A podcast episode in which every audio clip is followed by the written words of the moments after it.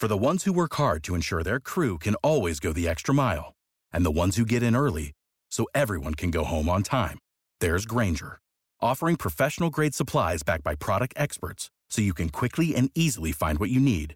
Plus, you can count on access to a committed team ready to go the extra mile for you. Call, clickgranger.com, or just stop by. Grainger, for the ones who get it done.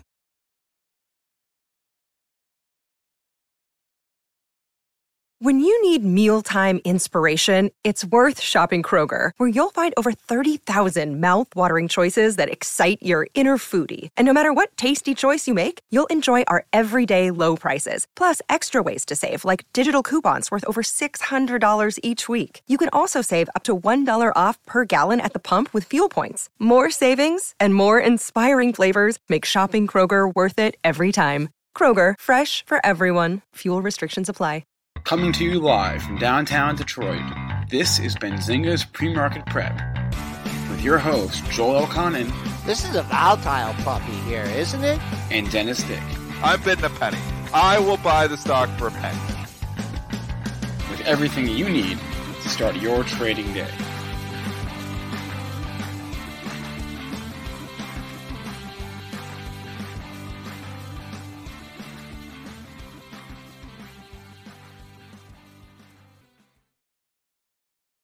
Good morning, everybody. Welcome to this Wednesday edition of Benzinga's pre-market prep. Spencer Israel, Joel Elconin, Dennis Dick with you this morning. Before I get started, take a split second out of your day. Drop us a like, smash that like button. Thank you very much. We appreciate all the likes that we get on YouTube. If you're watching on Twitch or on Twitter, hop on over to YouTube, drop us a like.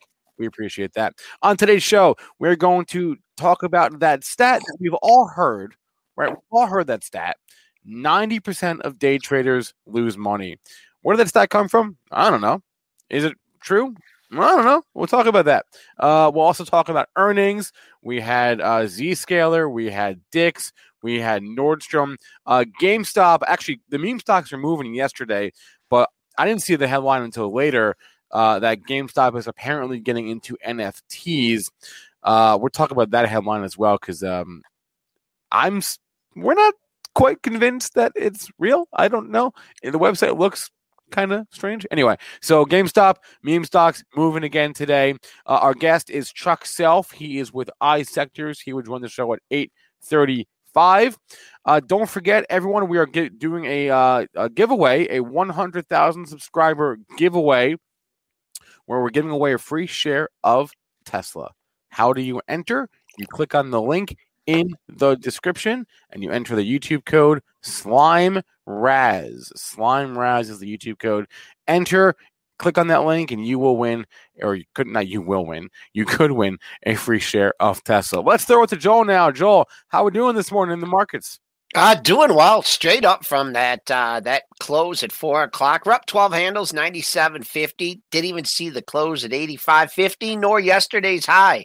Uh, just an up day, down day, up day, down day. Last four days. Uh, crude that's in the red by twenty four cents at eight at sixty five eighty three. Gold's doing good. Finally cleared nineteen hundred, uh, up eleven dollars and sixty cents at nineteen oh nine. 60 silver in the 28 handle. Let's see if it can stay there. Up 15 cents at 28.21 bitcoin you talk about an up and down market.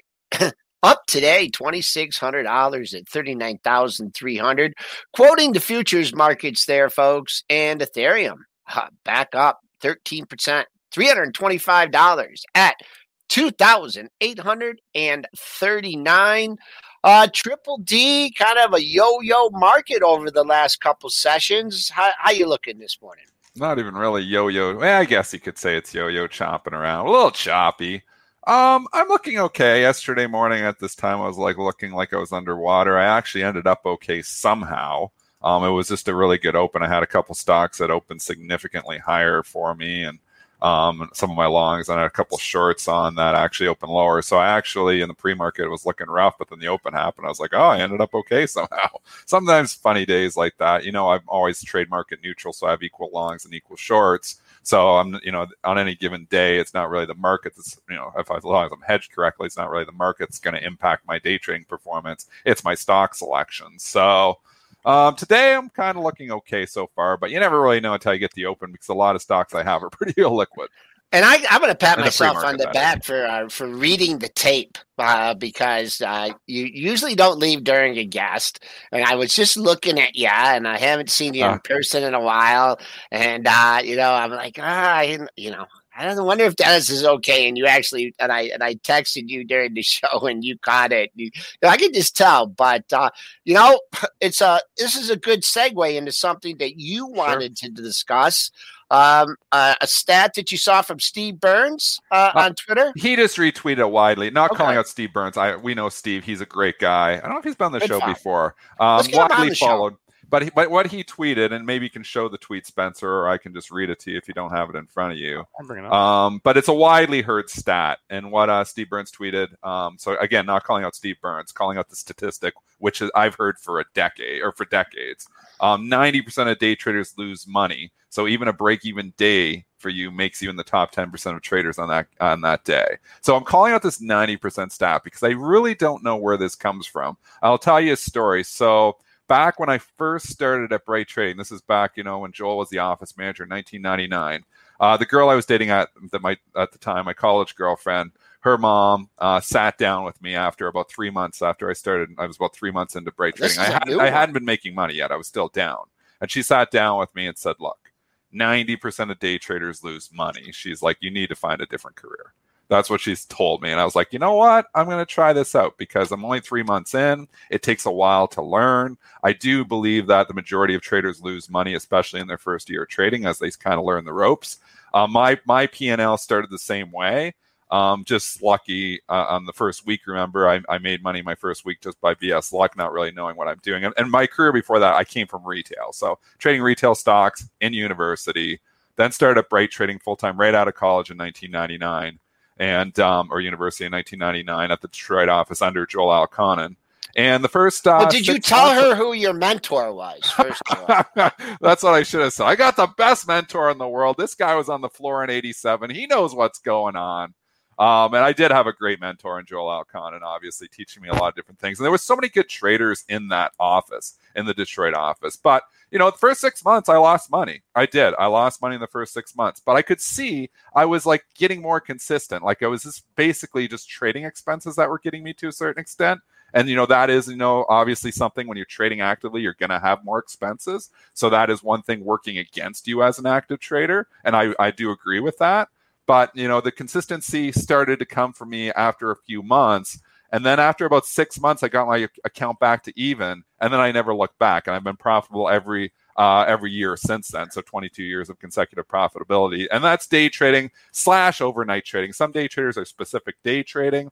I'm I'm 24 hour trading, call it, where I'm going in and I'm usually out of everything on my day trading and my Bright trading account. I go close it out at 10 a.m. every single day. I go flat. So after the open, and then I take a few hours, and then I come back in the afternoon. We know I don't trade from about 10:30 till about 2:30, so about four hours in the middle of the afternoon. A lot of choppy hours in there. I think if you're trying to day trade in those hours, I would believe that maybe 90% of, of those scalping hours, those are really tough hours. Uh, it's very, very dominated by high frequency traders. But it, just going back to the original stat, do 90% of day traders lose money? Where does that come from? Um, interesting enough, I, I, posed that question on Twitter about an hour ago, and I did get a response um, of a paper from Macro Trader. Thank you for sending me that. Um, and this was a paper that studied day traders. Um, I'm just um, re- quickly looking at it. It's a, a trade. It's a it's a paper from 20 years ago too. So it's a paper from a long time ago that um, was done. Looks like by Brad Barber at the University of California, and they looked at Taiwan day traders. This was May May 2004 um, and basically, I didn't read the whole paper because I couldn't do that in 30 in 32 pages in uh, in the last half an hour, especially you know because I'm still doing other things and prepping for a show. Uh, but it looks like they were, you know, it's transaction costs that were really hurting performance. So they said the gross uh, amount of uh, the, the, the day traders there, which they did say in this, the majority of day traders lose money, and they had the number really high too. Um, they had yeah they had the number really high too but they were saying transaction cost was really what was impairing the performance So that makes sense too. One thing to consider is that transaction costs have dropped considerably mm-hmm. since 2004. So, you know, we have free trading at Robinhood. Now, we know free is not free. There's still spreads you have to pay. So there's still, you know, some some costs that are hidden. But when you look at, you know, stats, you probably if you're comparing it back to when these people were throwing out this 90% stat 25 years ago, costs have come down a lot. You know, even at Bright, remember we used to pay at Bright 1 cent a Penny, share. I, I know. Mean, was, uh, hey, Dennis, can I ask you one question? Can I interrupt? Yeah, yeah the yeah, 10 yeah. o'clock thing. Are you, and I really think this is important. Like, so if you have, you, you always shutting it down, you're not, you're not No. hoping that a loser comes No. back. That, No. that, I no, eat it all. Not, no, whatever. I eat it all. just- Yeah, because I because I'm leaving my my desk too. So Okay, I got I the young want- kids. This is basically a thing that I've done since I've had the young kids. I got the four year old and the six year old. We know I trade the pre market. I trade some of the after hours. I can't be trading 16, 18 hours a day. I got kids, so I really enjoy that time where I take three four hours off in the middle of the day. And I go, you know, obviously with COVID, it's been really easy because my kids aren't in school and Spencer's not in school. So, you know, I do some schooling with them. I, I, I it's family time for me, really. So that's what I've done for the last few years here, really since I've had kids. Um, I've taken those hours off in the middle of the day to try to be more with my kids and to help them. So I, yeah, at 10 a.m., my Bright trading account. This isn't my long-term investing account. Completely different. You know, my long-term investing account, I've held Apple, you know, and Mastercard, you know, for a decade. You know, like different stocks. Just talking my Bright trading day trading account, 24-hour trading. I enter positions on the close. I enter positions, and I, I'm entering and exit all the time. I do lots of in and out, in and out, in and out. But once I get just through the open, I'm trying to get out of a lot of my stuff on the open, but I sometimes get in some stuff on the open too. But after 9:45 to 10 o'clock, unless the market's really crazy, I shut. You know, I, I basically get flat. I get flat on that account. Pretty much 95% of the days, I'm getting flat at 10 o'clock. So, so yeah, and then I can analyze, you know, how was my performance over the last, you know, the day, the, the for the day, and I can, you know, book in my profits and, um, you know, look, and and it's it's very consistent. I mean, my day trading has always been much more consistent than my long term investing. Like I said, I always feel like I'm a, a really good day trader. Long term investing, it's still I kind of move with the market. You know, market gets hit, up, my long term investment account goes down. Market's going up, my long term investment account going up. Market's going down, up. My day trading performance is usually in the green. You know, I'm green most days. So I think you can develop some consistency. So to just have this thought that 90% of day traders lose money, maybe it's right. Like maybe there is. Maybe it's how you define a day trader. But I, I challenge, I think that number's high. Uh, one, because when people were throwing that stats out, transaction costs were a lot higher. Um, but you know, there is definitely, I think, the majority of day traders will lose money because of you know their personality traits. Discipline is the number one thing that gives keeps you in the game. If you're not willing to cut losers, I, like I said, eventually you're going to get hit pretty hard.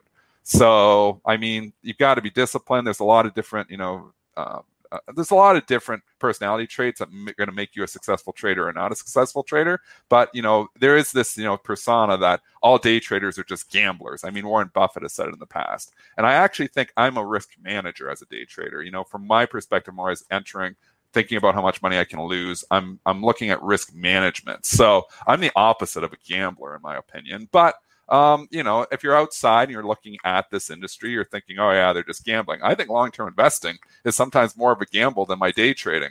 I mean, what are your thoughts, Joel? You've been on both sides of this. You're no longer like your your bright trader, active day trader, but you know, you No, still trade. But you yeah. were there. I mean, you were a floor trader. Where the majority of floor traders, the locals on the floor, are losing money. Where ninety percent of the locals on the floor are losing money. I Uh, doubt that that no, high. no. I mean, because there's different, you know, there's order fillers, there are locals. Um, I just think that the complet, and I think the one thing that you've done the best is adapt to the different markets and the different styles, and uh, you know that's the key. I think with um, uh, one thing that I had a hard time with was uh, you know decimalization, uh, Yeah. just for my style of trading, and you have to adapt. But you're right, grinding it out during the day is it's a tough job. You're competing with the computers, and what I find, uh, you know, for me personally, is when the market's closed, I can do my levels.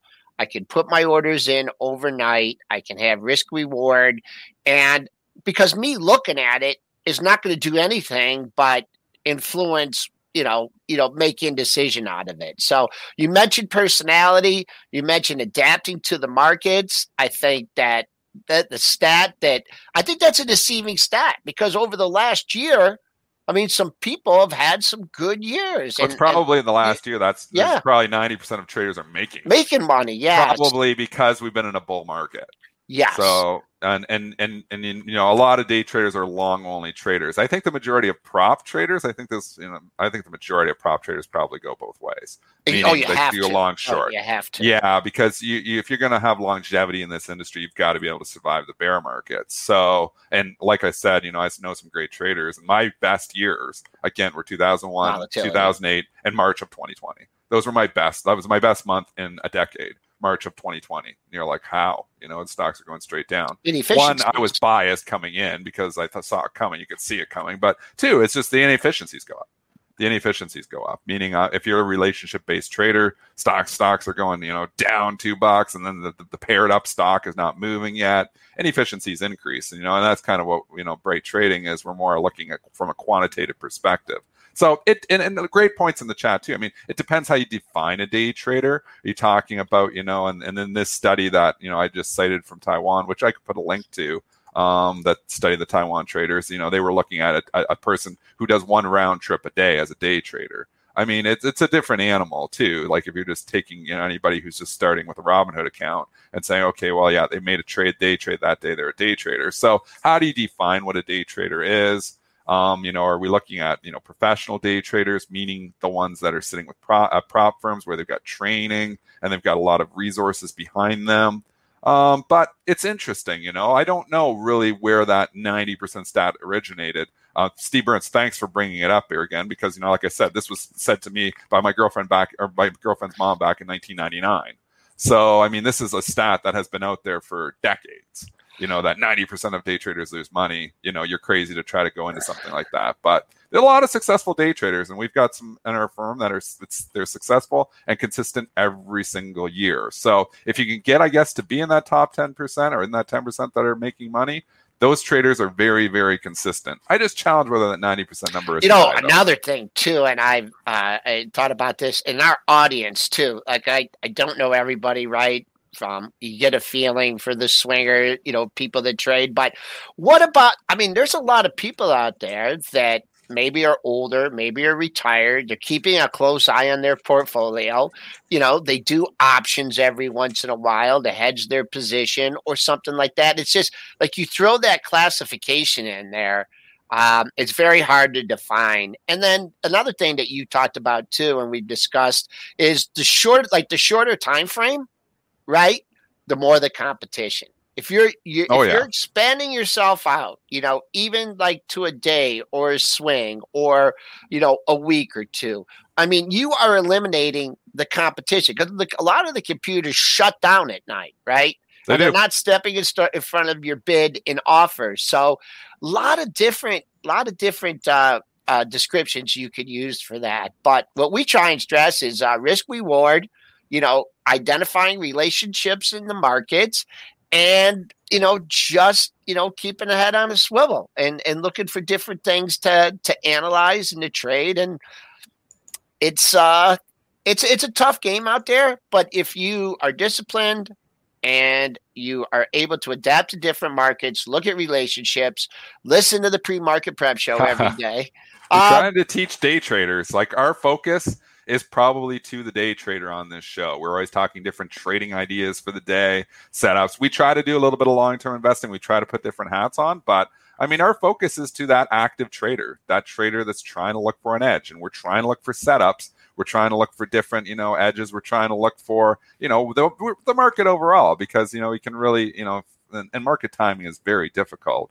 Uh, but you know, we try to get a you know a feel and give our thoughts and opinions. So I mean, we're trying and we're trying to educate traders here too. So I, I do think you can be a successful day trader. So I'm just saying, if you're a newbie, um, you know, think about you can think about the 90% stat, and you know, if it's not working out for you, you know, maybe you're just part of the 90%. I just don't know if that 90% stat is true for one thing, and then I just don't want to discourage because there's a lot of probably people out there who could be very successful day traders. So um, I think you know it, has been it's made my life. Day trading has made my life. That's why I take probably personal offense to it. I all of my wealth, basically all of it, has come from day trading. You know, yes, I do long term investing, so it's helped to build it along along with it. But all of my you know my my income, 100% of my income on a on a yearly basis comes from day trading. So, and I mean like just 24 hour trading in and out. Like I, like I said, I've I've adjusted. And I don't do some overnight trading, which I didn't do years ago. I didn't do any. I always closed everything at four o'clock before 2010. But you've got to adjust, you know, and you find different edges and stuff. And I found like I had a lot of edges overnight, probably from those stats where you know you can see the, the there's more market movement overnight. So volatility, you know, where the VIX starts to go low in those years like 2012, 2013. I'm trying to find more volatility by going after hours because you know when the volatility goes down that's when my p&l goes down. So to keep my p&l up i've adjusted my trading hours. Obviously pre-market after hours is a tough animal so i don't suggest any new trader to try those hours but it's all about making adjustments and that's what will make you lo- uh, successful as a longer term trader. All right. Is spencer still with us? What did someone say? oh, I, you slept through that one too. He's still trying to recover from this Nashville trip, I'm still where he partied like he was 19 years old again. Yes. Every minute he gets, he's like, "Oh, this is an opportunity for me to have a five minute siesta here." exactly right. Exactly right. All right, take it away, Spencer. Um, no, but I, actually, to to the last point Dennis made is the point that I made when we talked about this before. Was I I think I don't know, but I think that that stat probably just refers to anybody that's ever attempted to be a day trader, anybody that's ever tried for a few weeks or a few months to make short term, and by short term I mean intraday or short term swing trades. Um, and that 90% number encompasses everyone that tried that and most of them fail. And we know this. So that that was my thought. It's it's not referring to like professional traders was was my uh, assumption from that stat. Let's talk about GameStop here. Uh, the meme stocks had a good day yesterday, and then I didn't see this headline until late uh, after I'd already gotten home. Yeah. Um, but this GameStop NFT thing, and I'll bring up the site. Yeah, bring it um, up. It, I mean, apparently it's real. Apparently it's real. Benzinga reached out to GameStop, didn't hear back. It was after hours, so um, not not a real surprise. Do there. we have confirmation that it's real, or is this just? I mean, there... it, not that it's real. The site is obviously real. Did GameStop put this site up? Like it's on their look. It appears to be on their website, nft.gamestop.com. Um, don't you but, think but, if but have you got con- you got you guys tried to call GameStop? Did they respond? Right. No, like I said, they, well, they haven't responded. It was late. Um, but don't you think if it wasn't true that they would come out and say it? I don't even know if they know it's there. Like that's why you got to contact. Uh, like it isn't. Uh, it hasn't hit major media. Not splashing all over CNBC. No. So you know, this is like you know, in the in, in the social media, and the Reddit world, you know, and obviously in, in you know on Twitter and I don't know Discord or I mean, all these other social media platforms there where they talk stocks. They're talking about this, and the stock's up 16 points because of it, I believe. Um, but is the question is, did GameStop actually put up this site? Because look at this, the site looks very cheesy. So there is, it a, doesn't look per, like a professional. There site. is a guy, and uh, I, I, wish I could scroll up, scroll up and remember uh, who mentioned it in the chat. If I see you, I'll give you a, a, tip of the hat. But there is someone in chat who mentioned that there is a, someone on Twitter who is claiming to be the head of blockchain at GameStop, and I'll, I'll bring up his his profile here, uh, Matt Finestone. Um, so, I mean, from that sense here, I would like I, I don't like to take Twitter. any of my confirmations from Twitter, and I know okay. Benzinga yeah, is very careful I know, too. I know. I, would like just give GameStop. We're gonna have Benzinga. I'm gonna have Benzinga call GameStop today and just get confirmation. And in all likelihood, maybe they did. You know, maybe they we, did. We, we did call, but again, it was like they haven't responded. after hours. This so was- we need, yeah. So we need to get a response. So we want to get a response to, you know, if this, you know, is indeed their website and they put this up. That's what we want to know. Um, so that and, and and maybe it is, you know, maybe it is. Like you hope it is. I, I, um, I hope it hasn't come to you know a point where people, you know, there's somebody putting up fake websites. So I hope it's real. I hope GameStop did put this up because I don't want to think that the markets, you know, are getting to a point like the, where this crap happens. But we have seen this happen before. It, it, yeah, it does seem a little bit weird that they would just be like, "Hey, if you want to join our team, email us like NFT at GameStop.com." Um, like it just looks cheesy. It, it doesn't does, even look like professionally done. It does look like I mean, GameStop is still a billion dollar corporation. You know, usually these corps are putting up stuff that doesn't look kind of cheesy like this. It looks cheesy to me. If GameStop did put this up, it's actually a disappointing website, like in my opinion. It, it's disappointing, you know, because obviously, you know, the stock's going up, and we want reasons right. to we want reasons to, you know, for the stock to, you know, be up at two hundred and twenty five dollars and be worth, you know, the market cap that it is. But it doesn't seem like um, it, it just doesn't look like that professional of a site. So that's why I challenged so, right away. I'm like, is this was this put up by GameStop? So, so it's yeah. NFT.GameStop. It's on. It appears yeah. to be on their server. Yeah. So I don't know. Can you get like a? I don't even know if you can get a a, a domain where you can put a dot in front of somebody else's you know NFT dot GameStop. I'm, I'm, not sure the answer to that. Do that. Yeah. I tried to do it on GoDaddy just to try it myself, and I couldn't do it. So so maybe this is GameStop's, but I would love for GameStop to just have a confirmation from to Benzinga. Yes, we put this up. This is our site and then that's okay, cool. Wait, so that's what you know. We want to get that confirmation. Wait, we have not got that. Wait, confirmation wait, stop, stop, stop. Wait, what did I just click on? I, I just clicked on. There was a little dot. Thanks for telling me that. The Joseph, the uh, the white, okay, the white pixel in the corner. Yeah. All right. Wait, wait. I don't know what's happening. I, well, let's go with this. All right. Okay, we're watching this live. I just press tap space to start. Do it. Oh wait, wait. Is, is this a game? Oh come on. Oh my gosh. That's Why? fun. I'm playing the game. That's I fun. Know, I don't a little catch up and over rocks. I don't know what's happening right now. Anyways, is, is, this it? It's a cat in space jumping over rocks. Are you jumping? Yes, that's me. You're pretty good at this. No, I'm not. Oh, you died on that rock, Spencer. Come oh, on. Oh, oh. How do you guys do that? All right, all right. Um, enough of that. Anyways, enough we're, we're gonna we're gonna try to get confirmation for you today. Watch your Benzinga Pro. We'll get your confirmation, yes or no. 229 pre-market high. That's all I have to say. Uh, Highest it's been in a long time. What's this high? I'll just give you guys some levels, even though they don't matter. 231.47, March 17th. This is high. wide open. Um, it's over 200. I got quoted in Reuters, and I said, um, I, I, cause I got a call from a Reuters reporter asking me about this, and I'm like, it gets over $200, it gets the buzz going. I mean, you know, where the social media is talking about GameStop's back, it's over two hundred dollars. So, I mean, it's being driven by social media, um, and maybe this site is going to be another driver for that as well. But they're talking about the site all over social media, uh-huh. so it's that, that's the driver. The driver here is social media. It's been the driver forever. Um, I mean, it, it wasn't going down. It hasn't been going down. I was actually looking at this about a week ago and saying the stock just doesn't go down. So it doesn't go down. Maybe it wants to go higher. So the stock can go anywhere. When stocks are disconnect, disconnected from their fundamentals, price can go anywhere. So I would not want to be short this right now. I don't have the guts to be long it either, but it can go anywhere. So wide open. Oh, it's up 25% in 24 hours. So wide open. AMC, same story. Stock disconnected from fundamentals. So we got the Reddit trade going on again. We got these stocks. AMC's had a big two days, big two day move from 12 to 16 to 17. It's wide open as well. I believe somebody said, I don't know if this is true or not, but with the dilution, that AMC is actually trading uh, at an all time market capitalization high.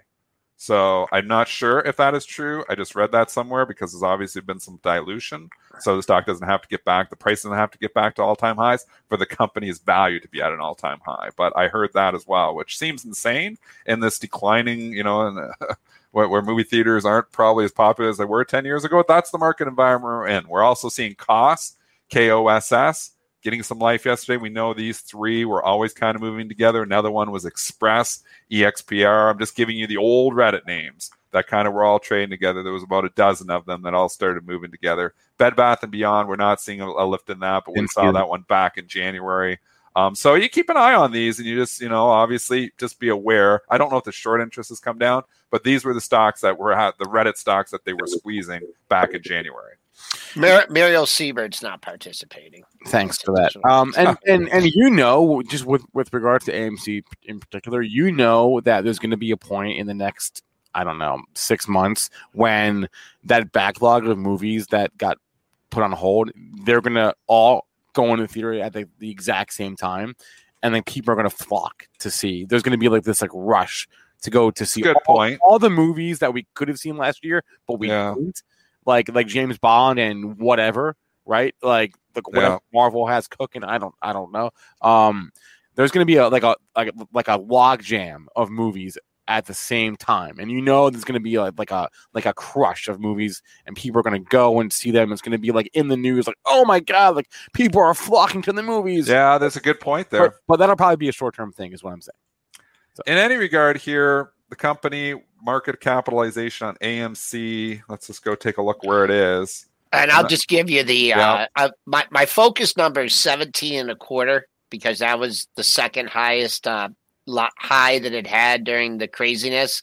Uh, you snuck over 18 in the pre-market 1808. You're still up there. So as always, look for uh, looks for some confirmation. Looks to file through through that uh, pre-market high of 1808. Dennis, you did mention the market cap, the dilution. It's it, it's worth six billion at this point. I'm not sure what it was back in 2015, 16 when the stock was $35. So again, if you're new to investing, day trading, um, or trading in general. Um, when you're looking at companies from a fundamental basis, I like to look at what is the company worth. You know, you're looking at market cap, which is the number of outstanding shares times the current price. If you double the amount of outstanding shares, then obviously, you know, the price only has to go up halfway to what it was for the company to its value to be at an all-time high. So somebody was saying that's already the case with AMC. Again, I don't know how much dilution there's been. I haven't crunched the numbers. So, um, but just be aware that, you know, it's same thing with like we were saying with cruise lines. There was a lot of dilution there. So some of these cruise lines are actually trading at all-time market cap highs, despite you know the stock still being significantly off of their highs. So something to be aware of. Um, we the best example is Citigroup. I mean, you can look at Citigroup and saying, well, yeah, that stock's you know maybe at an all-time market capitalization high. But the stock's all-time high was $500 because there was a lot less shares. They diluted the hell out of it to survive back during the financial crisis um, back in 2007. So, you know, you look at Citigroup at $77 and say, what an investment that has been. Not so fast. You know, if you invested back in, you know, 2000, 2001, 2002, Citigroup stock was $500 back then. So it still has never got back and may never because of the dilution. AIG may be the best example. AIG all time high, $1,700 a share it's now 50. So that's what dilution does to you in the long run. It doesn't allow the price to go back up because you've added so many more shares. The government added a lot of those shares where it just simply can't get back up to those prices because at, at those prices, AIG would be the most valuable company in the world, which doesn't make any sense at all. By far. By far. So let's talk chips if we can for a second. We've got NVIDIA reporting tonight, but in the meantime, we had Zscaler out last night, and their report was quite good earnings per share of 15 cents versus a 7 cent estimate sales of 176 million versus 163 million they also raised their guidance for the year while they were at it they raised their eps guidance uh, from about 40 cents to 47 cents per share and they, they raised their sales guidance for the year from around $635 million to around $665 million for the year. Uh, Q4 guidance was strong as well. Big pop. Tech is back in favor. We've talked about this for the last week and a half. Um, so you're seeing some of these tech pops hold. You know, the, the turn was really on, on take two earnings as well, which it kind of disappointed, but then they started buying them because it's sentiment towards the sector and people want to be back in tech stocks. So they're buying them up. It's holding up quite well. I will say Zscaler huge double top at 200 bucks. So that's major resistance for you. I did not see where it traded after hours. Uh, it traded up to 191.72. And that's right where it uh, is right now. Yeah, right now, uh, boy, oh boy, it looks like someone's just saying, hey, I'll sell stock right now between, you know, 91 and a half and 92. Now they're nibbling at the 92s. I think just let this one float up, see what the pre market high is. If you want to hold out for a, I'd see a high at 91.48. If you're looking for more, 96.29 is the next daily high on that. It could stop anywhere in between, but uh, just, I mean, it, there's a seller, there's a buyer, and they're exchanging at 192. A little rich uh, for my blood to be getting long here, but see where that pre market high is. Uh, probably some sympathy plays here this morning. Um, I had a few, but I didn't. I didn't write them down. There's a lot in that sector, so yeah. it's like, where do you want to go? I mean, all of, and you've got a lot of tech stocks trading higher here this morning. Big tech, not as much, but some of the smaller ones. And then you can go. We got you know the chips tonight, right? Nvidia. Oh yeah, it's going to report tonight. It's got the split on the table. It's up four bucks here. You got Snowflake going to report. It's trading up a couple bucks, and you got like stocks like Okta OKTAs trading up two dollars ahead of the report. I, what I was. Why? Why did Nvi- Why did Nvidia not wait to um, announce the split when they was so it was so close to earnings? I don't know. I don't know. they didn't want to throw traders like me that are putting on the straddle under the bus. okay. from the, from the Apple, remember? when All I right. put the straddle and then Apple announced a seven for one stock split on earnings day, and I was like, I'm dead. yeah. No, it's yeah, just NVIDIA. you know the good news, bad news kind of thing. I don't know. We'll see what happens with the report. Uh, we, we, we, just we just had an uptick on MGM, nothing major, but the uh, the headline just came through that Amazon is going to buy MGM Studios for 8.4 billion. So that looks like it's going through. Um, we didn't get around to that yesterday, but I don't, I don't know if you want to look at Amazon here. Uh, there was also it's drop in the bucket for them, so yeah. I don't think much is going to happen there. I still have Amazon in the long term portfolio. Consolidation Station, which we know we like to strike in Consolidation Station. I'm not sure which way this this uh, resolves itself. Above 3,300, you start thinking, okay, maybe the Bulls got a case, but Amazon's just been a fade for the last six months. It's really gone nowhere. We're, we we like look out. You've been between three, really for a year now. We've been between three thousand yeah, and thirty five hundred. Just shopping around, digesting the big move we had out of COVID, which was a huge move. It's not a cheap stock by any means, but I still think Amazon is still, if not one of the best, the best company in the world ended up green on the day, even with that news. So I don't know between that and the Apple Epic battle, which is going to drag on for months. I mean, just more more headache, you know, to worry about. But the street shrugged it off. It was end of the day green yesterday. That little dip that we had around eleven thirty. That's when the news came out. That's when uh, Amazon made the low for the day, and that's when uh, uh, the Spoos made their low for the day too. S and P's knocking up against forty two hundred here, still up fourteen and a quarter. Somebody asked what's going on with UVXY. There's a one for ten uh, split today, so that is nothing to see there. That's Probably keep the price up because the yes. thing just continues yes. to be one yes. of the most toxic investment vehicles out there. And what I mean by that is if you're buying this thing, it just goes down. Yeah, you get these little spikes during periods of market uncertainty, and then it just keeps continuing to go down. It is the terrible, worst long-term investment you can ever make if you're buying UVXY as a trading vehicle only don't put this in your long term investment account. You're almost guaranteed. Nothing is a guarantee in life, but UVXY is a close to thing. If you are long UVXY in your long term investment account for over a couple years, you are highly, highly likely. 90% numbers is probably higher than 90% numbers to lose money. Don't stick UVXY in your long term portfolio. You lose money. Um, all right. Well, I'm working on getting Chuck uh, Self on. He's in the background, but uh, we're having some camera problems. Uh, but he's here. We're working on that in the background while we while we, while I keep working on that. Let's go to uh, Dick's. Yeah. Okay. Let's go to retail.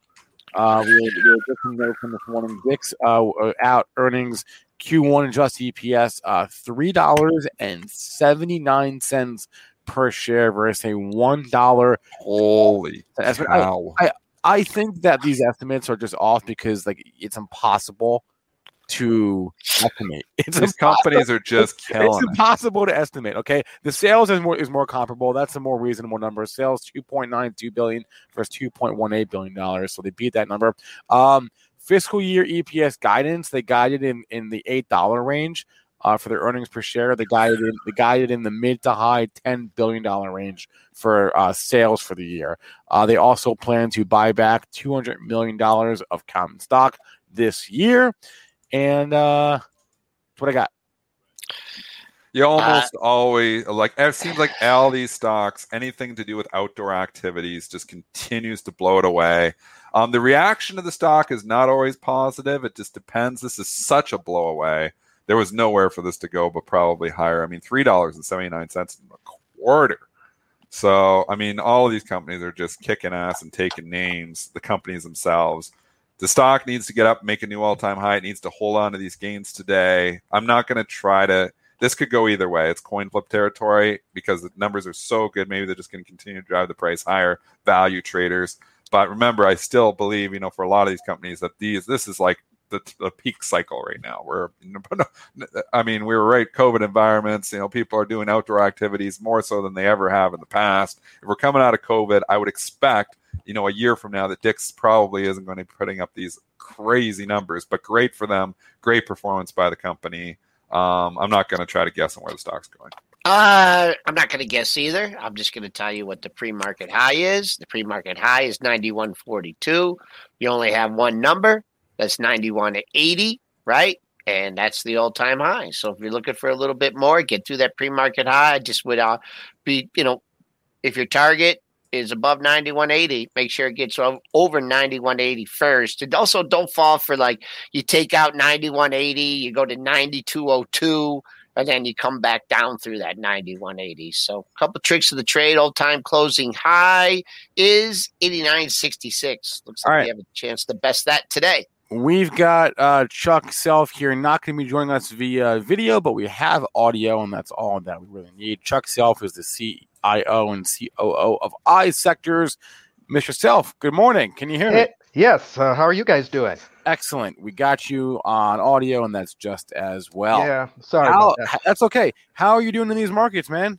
Oh, uh, these are really wild markets. Um, as you know, we are uh, we play in all the different markets, even beyond stocks and um, our, our our long bond position has started to uh, do well, and then we've been um, also long commodities in some of our strategies, and and uh, I'd love to talk to you about commodities today. What kinds of commodities we're talking about here? Well, uh, metals. What, what, what's up? Yes, is the answer. And uh, what, what uh, your your listeners are going to be interested in is that uh, you can stay in the stock market and still participate in commodities. As you know, commodities have have uh, been in a six month uh, outperformance of stocks uh, themselves, and uh, we think this is the beginning of a, a longer term move where commodities will finally outperform stocks. As you well know, over the past at least 10 years, uh, commodities have, have underperformed uh, stocks. And so um, there's going to be uh, both trading opportunities for the traders and uh, great diversification opportunity. Uh, right, so, so let's start with the short term opportunities. Where where where are your eyes at for short term stuff?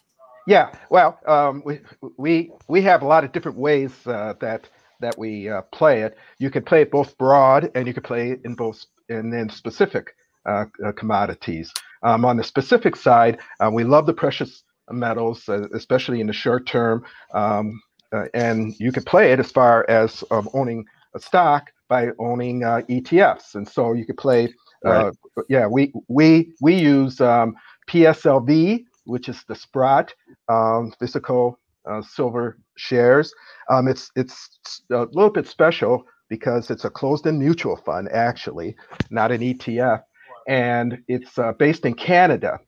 Now that's um, and I'll get back to why that's important. But anyway, as far as knowing what it it, does, it actually owns the silver in the that um, backs up the closed-end trust at the Royal Canadian Mint. Now, you know, the Royal Canadian Canadian Mint is going to be there no matter what. We don't have to worry about that silver going away. But it, it, it actually, every share has uh, physically backed uh, silver.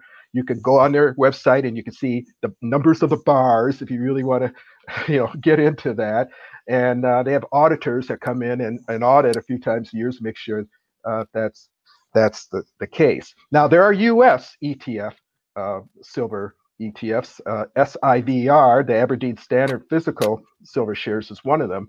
But you want to own if you're if you're in a taxable account, you want to own uh, the Sprott. Um, and the technicality is is that um, in the U.S.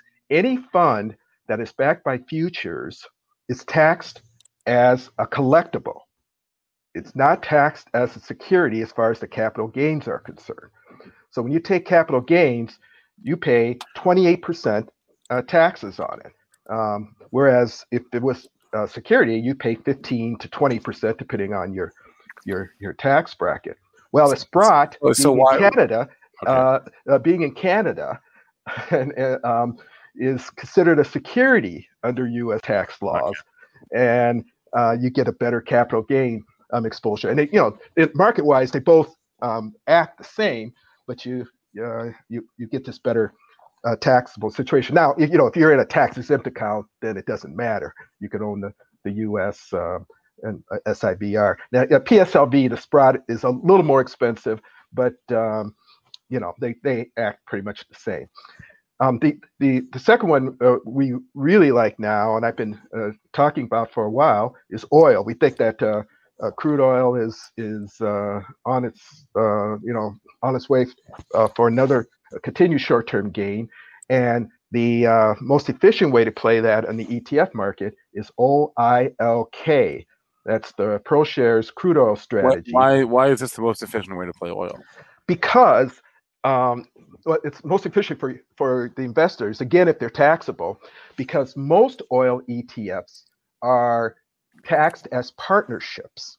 So if that if that happens, then at the end of the year you get a K1, and your tax advisor has to uh, file your um, as a file the holding as a partnership, and and, it, and that just you know rings up the cash register for the tax preparer.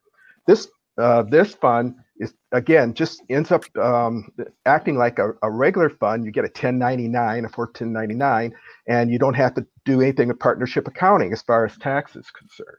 And so um, it, again, it doesn't matter if you're uh, in a in a tax free account. Hey Chuck, can I hop in here with a couple questions? Sure. I just wanted before you. That's very interesting with the K one free. I've never seen even it says pro shares K one free crude oil strategy. So, yeah, that's right. So. Yeah, and, and that's and and uh, it, it's the best way to for taxable accounts to play the oil market.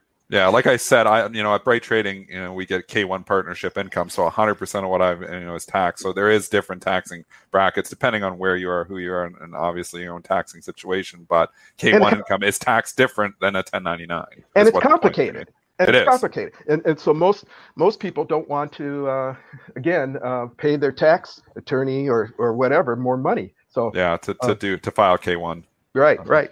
So um, oil. Let me ask you about the, the oil here. Yeah. Um, what about the whole going green? How about electric cars? I mean, oh it, yeah, it, yeah, yeah, yeah. It, it, that's that's ten plus uh, years away. I, wait, me, wait, I, wait, wait, wait. Chuck, tell me how you really feel. What do you mean?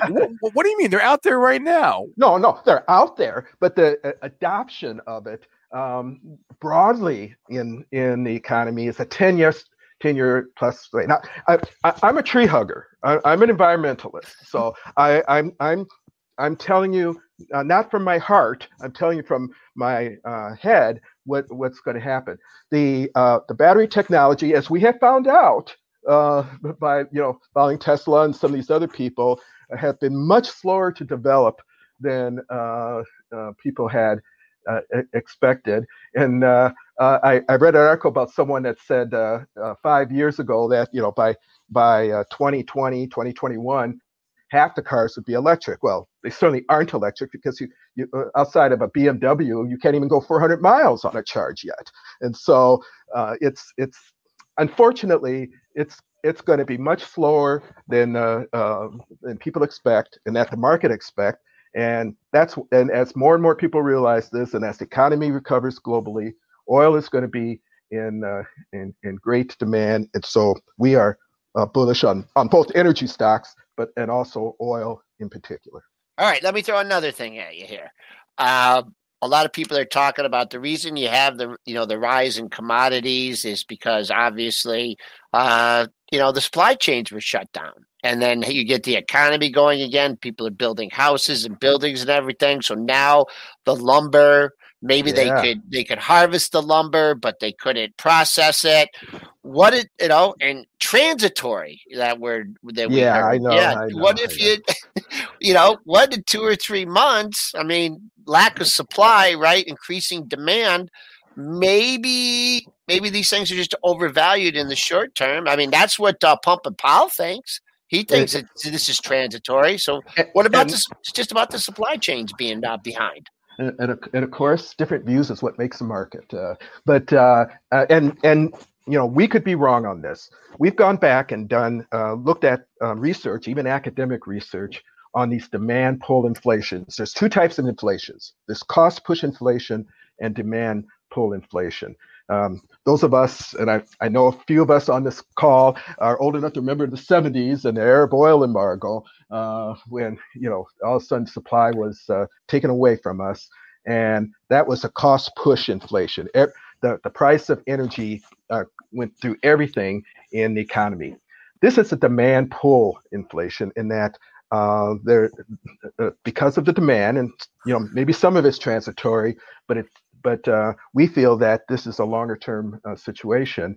Uh, the demand pull inflation is what's causing that. The studies show that when a when commodities start outperforming in a demand pull inflation, it outperforms equities for three to five years, and we're only six months into this. So um, we, okay. we, and so we we we think you know Give me a good inflation hedge. Well, I mean, I, I have some commodity. There, I have some commodity funds. I got gold. I got silver. You know what? Here, here's, here's another else. interesting one. Here's here, here's something interesting. There's another ETF called the IQ Global Resource ETF, GRES. And for those that um, are, are a little, um, you know, think that commodities themselves may be a little scary, this is a really interesting fund. Because what they do is they take um, e- equities that are linked to commodities and they use momentum and valuation factors to determine uh, what they're going to own in that portfolio. But then uh, on top of it, they give you a short exposure to global equities. So as you in any stock, there's uh, especially a commodity stock, there's you know the underlying business, and then there's what's going on broadly in the equity market. Well, this fund, in essence, hedges away uh, what's happening in the uh, broad global market, and and you just get, in essence, pure exposure to uh, what's going on in the commodities underneath. Does it pay a dividend at all? Do you know? You know, I have to admit, I I, I, okay. I don't know that. Right. Uh, it, it looks like that. it does. It actually it, has. Well, it should. It should because it's it's it's equities. But it, it's interesting to look at the top three holdings. The top three holdings are China Xinyu Energy. This is a global fund. Ecolab and Newmont. Okay, you you you get Newmont and you get China Xinyu uh, Energy but according to their research, Ecolab, uh, which is uh, uh based uh, down the street from, from me in Oshkosh, Wisconsin, uh, is um, I'm sorry, Neenah, Wisconsin, is is um, has a commodities um, aspect to it. So uh, it's you know they they the IQ people, which is New York Life, has have done uh, a tremendous amount of research on this, and um, it's been and it, it, actually it's been one of our best uh, commodity holdings uh, over time.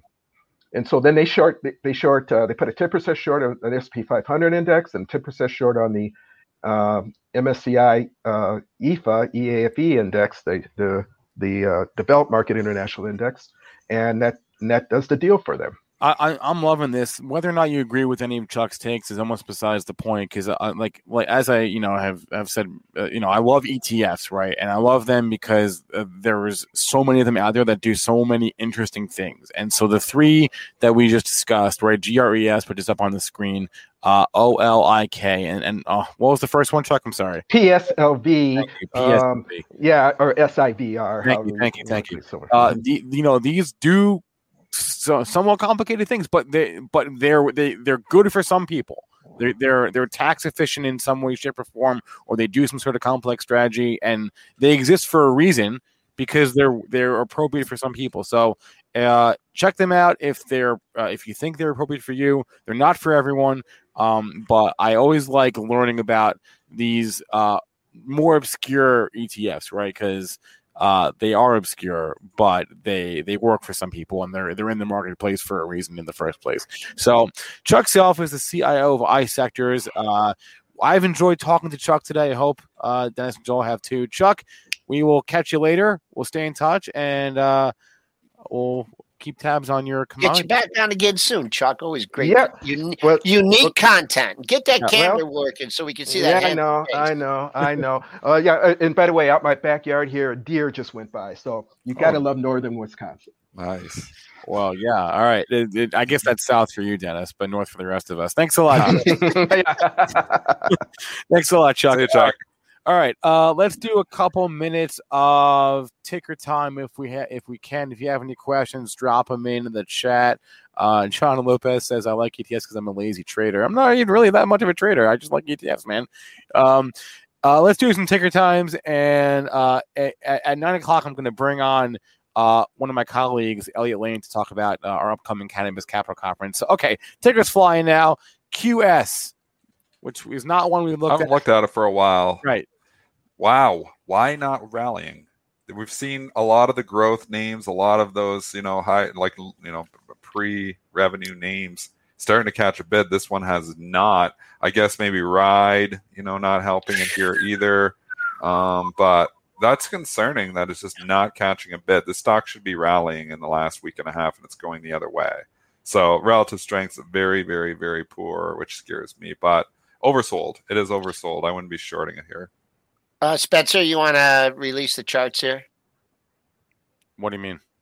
Uh, do I have are my charts up? Yeah. Yeah, I see the Oh, charts. oh, I'm sorry.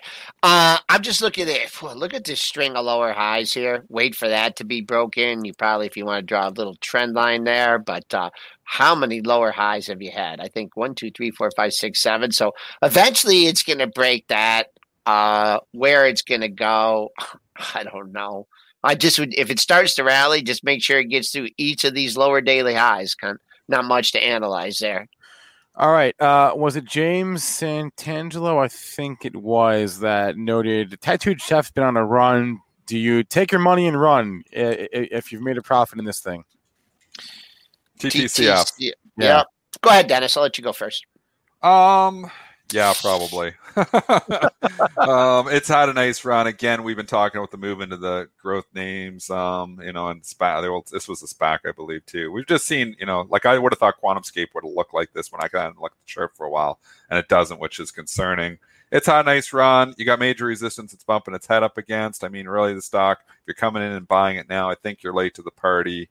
Uh, but with that being said, you know it was higher than this. Um, we're you know, we're still off the highs a, a bit. So if I was trying to get in now, I'd wait for a pullback. If I was long it, yeah, I would take the profits. But that's just me. I always sell too soon. So Uh, I mean, if you really, um, my main focus would be is can this thing get up to the double top at twenty two fifty? Uh, that would be my next target. that's where I got yesterday. And yeah, well, I got to 22.19. twenty two nineteen, and I don't, you know, it backed off that, but you know, see what happens. See if you can get there. I think a good thing to keep an eye on would be just not taking out if you want to try and exit on weakness instead of strength. Let's just move it up. Yesterday's high or yesterday's low, twenty fifty one. Then you fall down to a double bottom at uh, nineteen eighty. So move the stop up. I if it got to twenty two fifty today, I'd I'd be pretty tempted to ring the register. What about CERN, which we I haven't talked about? I don't know ever. Uh, maybe maybe we've talked about it Ever. once, Hey, we just dropped. What's going on? we just dropped. Oh, we dropped a little bit. Uh, yeah, Six what is point. going on? We are moving down. Come on, Dennis. I don't know. All right. News me. well, That's um, why I have the Benzinga Pro. uh, hey, hey, Come hey. on, news Uh, me. Finally, there's something's going on on the show. No, there's something's going on. Do we have a number? No, it's just before nine o'clock. Uh, help me, guys. I'm Nope, not seeing Nothing. Nothing. there. Just another Joel overreaction. Okay. I'm really not seeing anything out there. Um, unless you see something, Dennis, but I don't. Uh, CERN though. Let's talk about it. Okay. Cerner? Dennis, go ahead. I'm, Yeah. I'm going to pull up my chart. I don't know. No, Dennis, cancel Uh, bids. Cancel Yeah, I know. I'm getting distracted by the market too. Uh, we're we're in consolidation station here last few days. I don't know. It was a wild day for yesterday. I kind of had an outside range where you got a lower high and a higher high. Yeah. So Woo. it's a wild wild candle for it yesterday. Let's see. Eighty dollars is a major resistance point. Let's see what it can do there.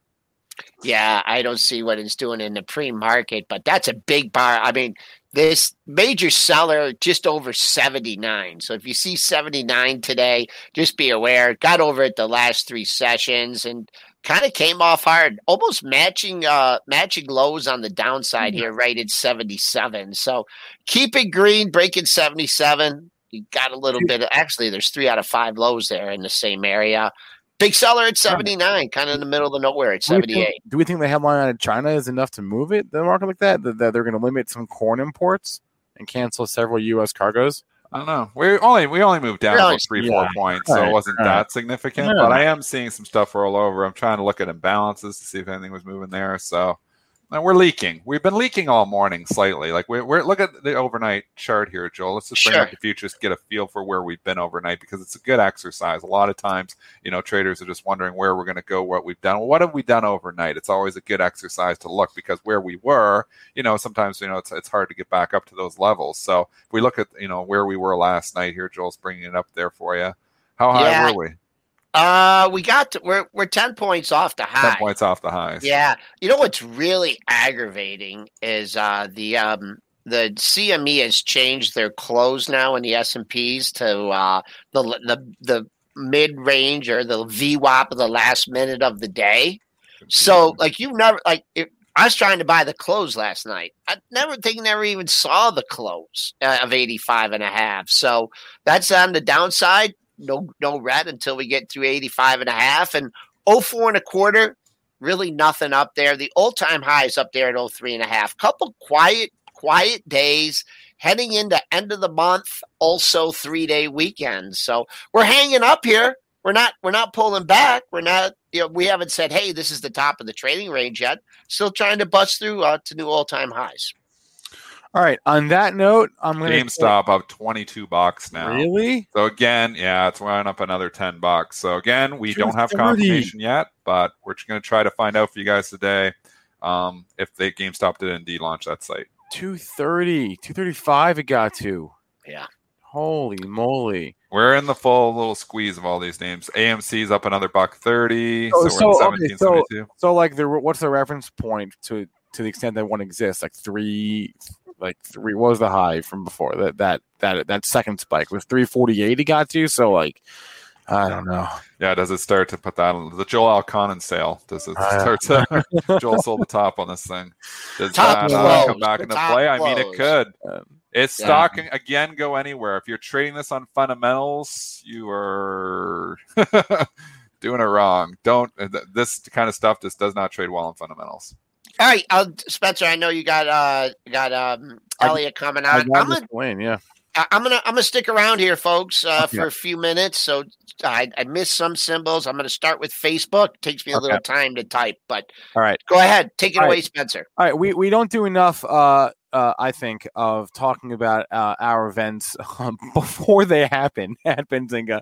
Uh, so I want to bring on Elliot Lane here, who is on our events team, because we've got one of our primo events coming up here. The Cannabis Capital Conference is June 3rd and 4th. Is that right, Mr. That is right, man. And thanks for giving me some time. I'm not usually on this early. I well, I know, man. You gotta you, gotta play play fast and loose here with us. Uh, so okay, uh, the reason I, I reached out to you is because you had messaged me and Yes. said that we had the, the the slate for the conference had just gotten a lot stronger. Yeah. So so so tell us here. you- Why don't let's do this? Uh, tell us who exactly is te- is attending. What companies, I mean, are Yep. attending this conference, and we'll be presenting. So a lot of stocks you all have heard of, some you haven't. Um, for we'll start with uh, Spencer's favorites. We do have AdvisorShares joining us. Uh, Yes. so if you want to invest in the industry as a whole, we'll have MSOS and YOLO. I or like it. Um, so two very strong ETFs through AdvisorShares. We're gonna have Canopy Growth there. Uh, they speak at all of our events. Um, if you don't know them, CGC. Uh, they are uh, one of the global leaders. Love them or hate them, they they still are a global leader. Um, made a huge acquisition recently uh, with Supreme Cannabis and Canopy. Uh, I'm sorry, in Canada. So hopefully they'll talk about that. Trulieve, TCNNF. Um, and that's that's a huge one. Big medical cannabis company uh, just made a huge multi-billion-dollar acquisition uh, to expand their footprint into the West Coast.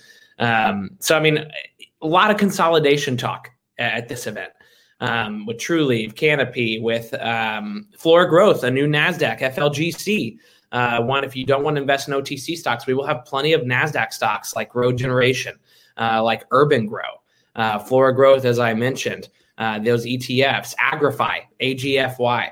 Um, it's honestly, it's it's the who's who of cannabis. So if you want to invest in cannabis uh, or or put any type of dollars into that market um, just to to see how it grows, they're going to be at this event. And I so that I guess one more stock that I forgot to announce. I'm super excited about. IIPR uh, will be joining us to discuss sale leasebacks and REITs and how those are affecting the market right now.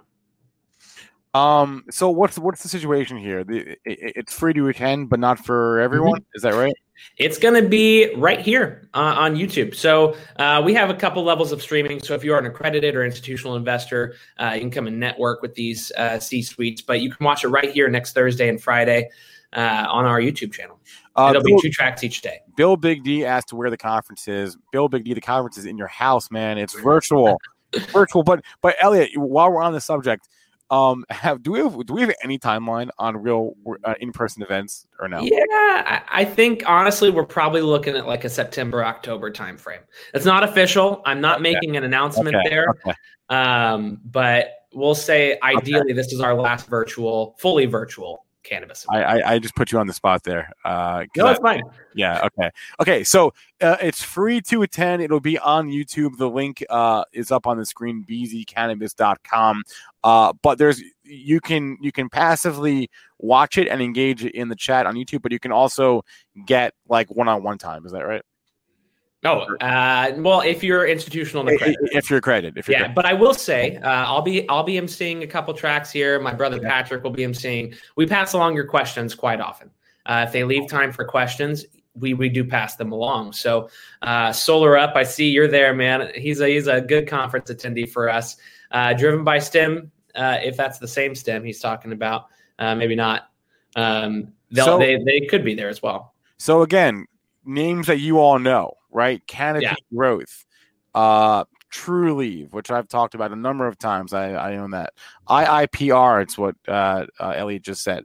Uh, these are big, big names in the space. We we only do like what three cannabis events a year. Is that right? Yeah, this is our this is our OG uh, investment conference, y'all. Uh, yep. We've been doing the FinTech Awards forever. We've been doing this for almost three years, uh, and we're really good at it. So you come out, come out, or you know, actually, you don't have to come out anywhere. You can walk to your office and turn on the computer. Exactly. exactly. Um, and yeah, and and and the in-person cannabis events are obviously the most fun for obvious reasons. But oh, we, yeah. we won't go there. uh, okay. Benzinga or bzcannabis.com to learn more about the upcoming Benzinga Cannabis Capital Conference. Again, June 3rd and 4th, right here on Benzinga's YouTube. Elliot, thanks for hopping on for Thank a few you, man. minutes, man. And uh, whenever you get new names, let me know so I can let the people know. Done. I'll pass a list on to you and we'll keep you updated. Thanks right. for having me on, y'all. Thanks a lot, man. All right. Uh, it is 907. Uh, so I've been mentioning uh, the last couple weeks that we are looking to do more, uh, a more variety of stuff at the Open. We've been doing David Green, um, but but David Green can't do every day, and he's not doing this week. So what we've got going on today is we've got Robert Roy, who, if you watch our show on Friday afternoons, uh, he's our he's our options or one of our options guys. Uh, he does a really really good uh, stream about just like options education uh, and like outlining his strategy. Uh, it's very simple to understand. Uh, he takes a lot of questions from the chat. Uh, it's very engaging. He's going to be live at the Open. Uh, go not doing live trading per se, but like walking through setups per day. And again, he's an options guy, so he's not going to be talking straight, you know, straight stocks and buy or sell this or that. He's not going to be doing that. He's going to be coming at it from an options point of view. But that'll be the next stream coming up right now. Um, Producer AB, do you have do you have any any insights? Uh, good morning, by the way. Do you have any insights into what uh, Robert Roy's going to talk about, or, or, not really? Good morning, Zinger Nation. Um, you know, I talked to Rob, and we're going to touch on some meme stocks. We're going to talk about some.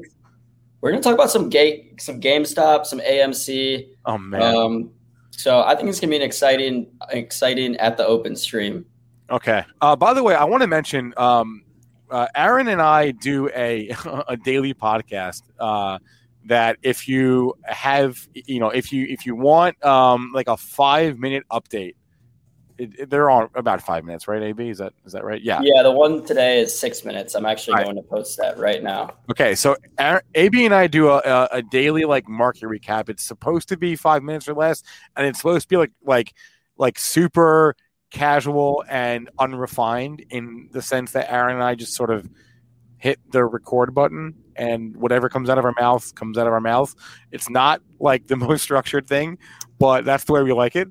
Uh, so it's called. Um, what is Ring it the bell. Let me drop the link Ring in the, the bell once I get this. Yeah. Uh, it's on. It's on wherever you get your podcast. It's on Spotify. It's on Google. It's on iTunes. It's on wherever you get. It's on all the major podcast platforms. Ring the bell from Benzinga. Check it out. It's Aaron and I for like five minutes per day, just like going through the biggest headlines and and news from the previous day. So check that out. Um, and you, are going to post the link in uh, in chat. Okay. Uh, what else is, is on your radar here, man? This morning, anything? Um, I mean, I was looking at if Amazon wait, was moving. Actually, wait, can I can I interrupt my own question? Inter- interrupt sure. Did did you you you saw the GameStop like page right? The NFT page. I did not. Was that the game thing you were talking about? Yeah, that was the NFT thing. So I heard you. I heard you talking about it. I didn't get to see it. Like, was, so, uh, here, I'll bring it up. I'll bring it up. Do you think this is real? Do you think this page is real? I'm just I, I just want. Is it on? Is it like on GameStop's real? It's it's nft.gamestop.com. nft.gamestop.com. Yeah. Um. And then and then if you click on the little dot, the little pixel on the top right, it brings you to that, that game I was playing, which I'm not going to do again. Here's the Ethereum code. So I don't know. I mean, it could either. You, you, you want? It could. It, yeah. Go ahead. Could be someone that's just trying to be a savvy GameStop investor that wants to make it look like they're doing something with NFTs. But um, you know, I think I think if once GameStop does get involved, if they do in any NFT stuff, we'll see some official press press releases and whatnot from the company. So um, we'll see. I, I, hope it's real. It looks cool. Well, it's up. Um, what like 35 30 percent now in the last 24 hours so it's at 234 here this morning. What else? You, you said you're watching Amazon because of the MGM thing? I just was seeing if it was moving pre-market, which it didn't look. It looked like it was up like half a percent or something uh, last time I checked. No, yeah, it's not really doing much. I mean, it's up, but I mean, I mean, Amazon is so big that no matter what they do, their moves will have like more of a negligible move on their stock price compared to other yeah. stocks for sure, for sure. Uh, all right, let me just run through my list and see if there's anything that I missed from this morning. We didn't cover uh, GWN, Nordstrom. Uh, their earnings were, um, again, not comparable to estimates, really. Actually, I think their EPS came in a smidge light. There was must have been some adjustment there. They reaffirmed their sales growth guidance of the year 25%. They say that digital sales increased 28% in the first quarter. Uh, the stock is down, though, this morning in the pre market session. At least it was last I checked, and yes, it still is. So uh, we didn't cover Nordstrom. What else didn't we cover that was on my list? We didn't cover. Um, actually that may have been it. I had a relatively short list of stocks this morning. We didn't cover Urban Outfitters. We didn't cover Toll Brothers or Intuit. Um, they also reported. Um, I saw when it came in this morning. You know, was at the top of my my up movers. Was what Build, was that, Spencer? Build a Bear. BBW. Yeah, it was like it, it, was like number one or number two on my up filter this morning. Uh, they had earnings, but it's not it's not now. Um, Every time I see that stock here, let me bring up a chart so so we can look at that. Well, uh, I mean, people were playing it as like a reopening mall play. Um, yeah, yeah. Where's my Where's my chart here? Yeah, I think I think Build a Bear actually is from uh, St. Louis. I think originally, I don't know if it's still headquartered there, but that's where you're from, right? Yep, St. Louis, Missouri. Cool, cool, cool. Um, what else? I think that was it. Um let me check the other chat. Oh, uh, I didn't cover. Um, didn't cover UPS. Sorry, I missed that in the chat. There's a few others that that I missed. Uh, Joel's covering a few in chat right now, and we'll cover more throughout the day. Um, if you have a question, you don't have to get it answered on pre-market prep, right? We have Rob Roy, as I mentioned. Uh, he's super engaging in chat. Uh, you can ask him your questions in about 10, 12 minutes from now. Uh, we got SPAC Attack at 11. I'll be on today again with Chris Katje, filling in for Mitch Hodge, who is uh, out for the next couple of days. Uh, we've got the Power Hour. Who we got? Who got the Power Hour today? Uh, Amy, we got two guests, right? We got we got the CEO of uh, Genius, right? Andy Heyward. Yep, that's uh, right now. I think that's what uh, what we're sticking with. Um, Okay. We might bring on another se- second surprise guest, but for right now, that, that's it. Okay. Uh, get technical at one. Samantha LaDuc is on today, I believe. Is that correct? Correct. Okay. We got Moon or Bust, which is our new crypto show focused on altcoins. So they don't really talk about Bitcoin too much. They talk about everything else. Uh, if you're super into like Safe Moon and um, all the other random I don't want to say crap, but some a lot of it is crap. Um, random stuff in the crypto space. Moon or bust at two o'clock. Highly, highly, highly recommended. Basically, Benzinga has like a group of, of people here that are like super obsessed with this stuff, and this is literally all they talk about all day. So they were like, let's just do a show. So that's the show, two o'clock Eastern time, right here on Benzinga's YouTube, Moon or Bust. We've got First Trade, which is our show specifically for new traders on at three o'clock. We got the at the close show uh, at three thirty, and uh, we'll wrap up the day with some aftermarket therapy uh, later on in the evening. Um, sounds like we got a pack. Sounds like we got a packed day. We do have a packed day. We do have a packed day. So uh, drop us a like if you haven't already. Hit subscribe, please, and you could win a free share of Tesla when we drop when we cross a hundred thousand subscribers.